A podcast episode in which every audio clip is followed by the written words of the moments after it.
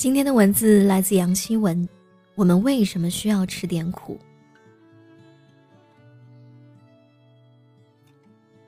我经常在夜晚路过一家中餐馆时，心想：怎么有人这么不怕苦？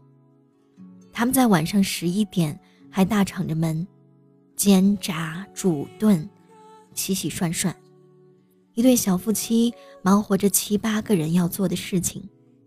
让旁边数家九点就打烊的当地餐厅显得有一点冷清，而想必第二天他们又要顶着日出去买菜、上货、切菜、备肉、招呼顾客、算账、关门。三百六十五天，生活就是这样重复着每日十六个小时的辛苦。在新西兰，中餐馆大概是最辛苦的营生。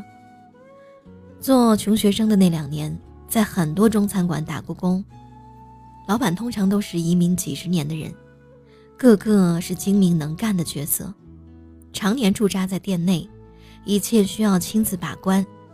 从早上九点到晚上十一点，必定第一个出现，最后一个离开，从不问辛苦。我一直不太明白。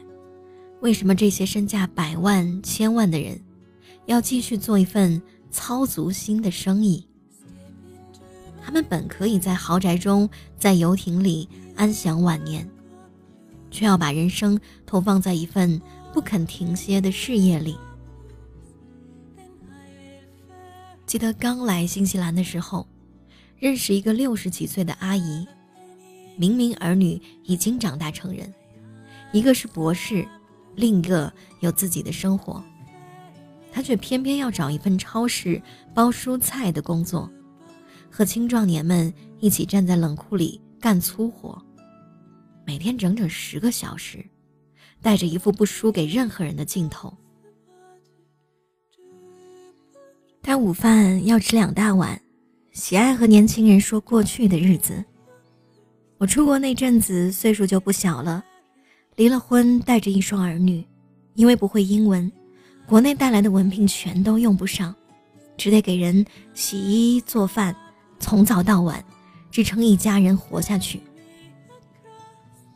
每当有人问起，阿姨，你的儿女现在都那么有出息，你还出来打什么工啊？阿姨说，总是怕回到过去那样的生活，才一直不敢松懈呀。他一边说，眼光掠过年轻同事丢掉的饭菜，心痛地说：“浪费就是造孽呀。”让人突然想到那些中餐馆的小老板和老板娘们，如此辛苦，大概是因为那营生曾是他们唯一所能抓牢的东西。前段时间看一本书。是关于某段特殊历史时期越南难民偷渡到各国的实录。书中写道，那些想逃出战争的人，把全部积蓄压在一个逃亡的计划上，连夜赶往一艘超载的小船上，在充满屎尿呕吐的船舱内，任由海浪的冲拍，就这样被上天安排了生或死的命运。那些逃亡的人中，有怀胎七月的女人，有护着三个孩子的年轻母亲，有年迈虚弱的老人，有一夜长大的少年。他们轻则遭到暴风的袭击，重则受到海盗的掠夺。女人受到奸污，男人受到暴打，婴儿被抛下海，奄奄一息的老人被咧着嘴的海盗一剑结束生命。那剑抽出来，都是生命的颜色。那些幸存的人，在陌生的国家的繁华里登陆，在澳洲或美国，不再回头看向家的方向，忍辱负重，苟且偷生，却在不久后用双手建立起全新的生活。外媒赞扬他们顽强，却不知经历过死亡的人，怎会怕活下来的艰辛？这本书当中有三十几个偷渡家庭的故事。我发现绝大多数偷渡离开家乡的越南人的后代，都成为了社会精英。他们中有商界人才，有著名的牙医，有大学教授。人们再也没有办法把流动在上层社会的他们，和历史画面中那些偷渡而来的饥饿孩童联想在一起。想起曾经在电视中看到有人采访社会精英的难民父母，您是如何培养他们的？这一刻，我不禁笑出声。哪有什么培养优秀子女的诀窍？只不过因为见识到了最坏的生活。才知道，努力是为什么。青春期的时候，我母亲总是斥责我，为何不能成为最优秀的那个。而如今，她却总是极力阻挠我去努力。在她眼中，我像是个机器人，可以不吃不喝的工作，专注而变态的，直到目标达成的那一刻。前段时间，我回国，匆匆待了几天。他把攒了一年有余的坚果拿出来为我剥好，忧心忡忡地说：“你用脑过度，需要补补。”我回到新西兰以后，他又在遥远的家乡叮嘱我，一定要好好睡觉，好好吃饭，这才是人生的正经事。然而他并不知道。那个对他隐瞒的颠沛流离的过去，是我再也不想经历的人生。我睡过很多地方的地毯，才知道一张暖床的舒适。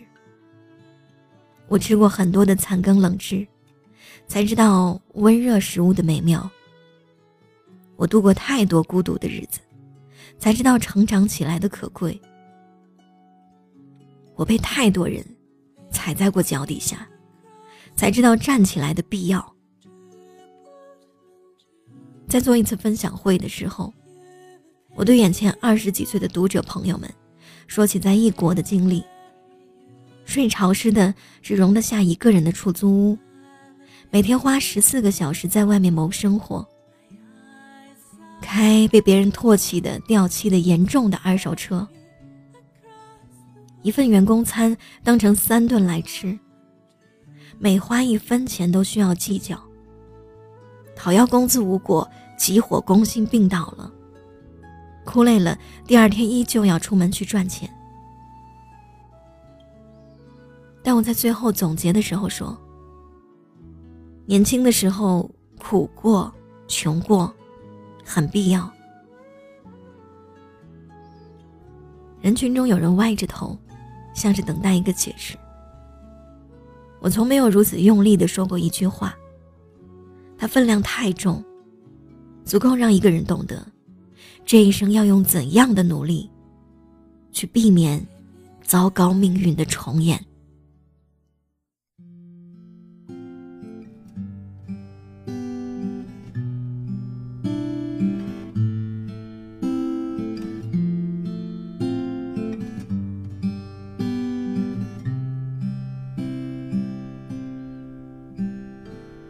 我看过沙漠下暴雨，看过大海亲吻鲨鱼，看过黄昏追逐黎明，没看过你。我知道美丽会老去，生命之外还有生命。我知道风里有诗句。不知道你，我听过荒芜变成热闹，听过尘埃掩埋城堡，听过天空拒绝飞鸟，没听过你。我明白眼前都是气泡，安静的才是苦。口良药，明白什么才让我骄傲？不明白你，我拒绝更好更圆的月亮，拒绝未知的疯狂，拒绝声色的张扬，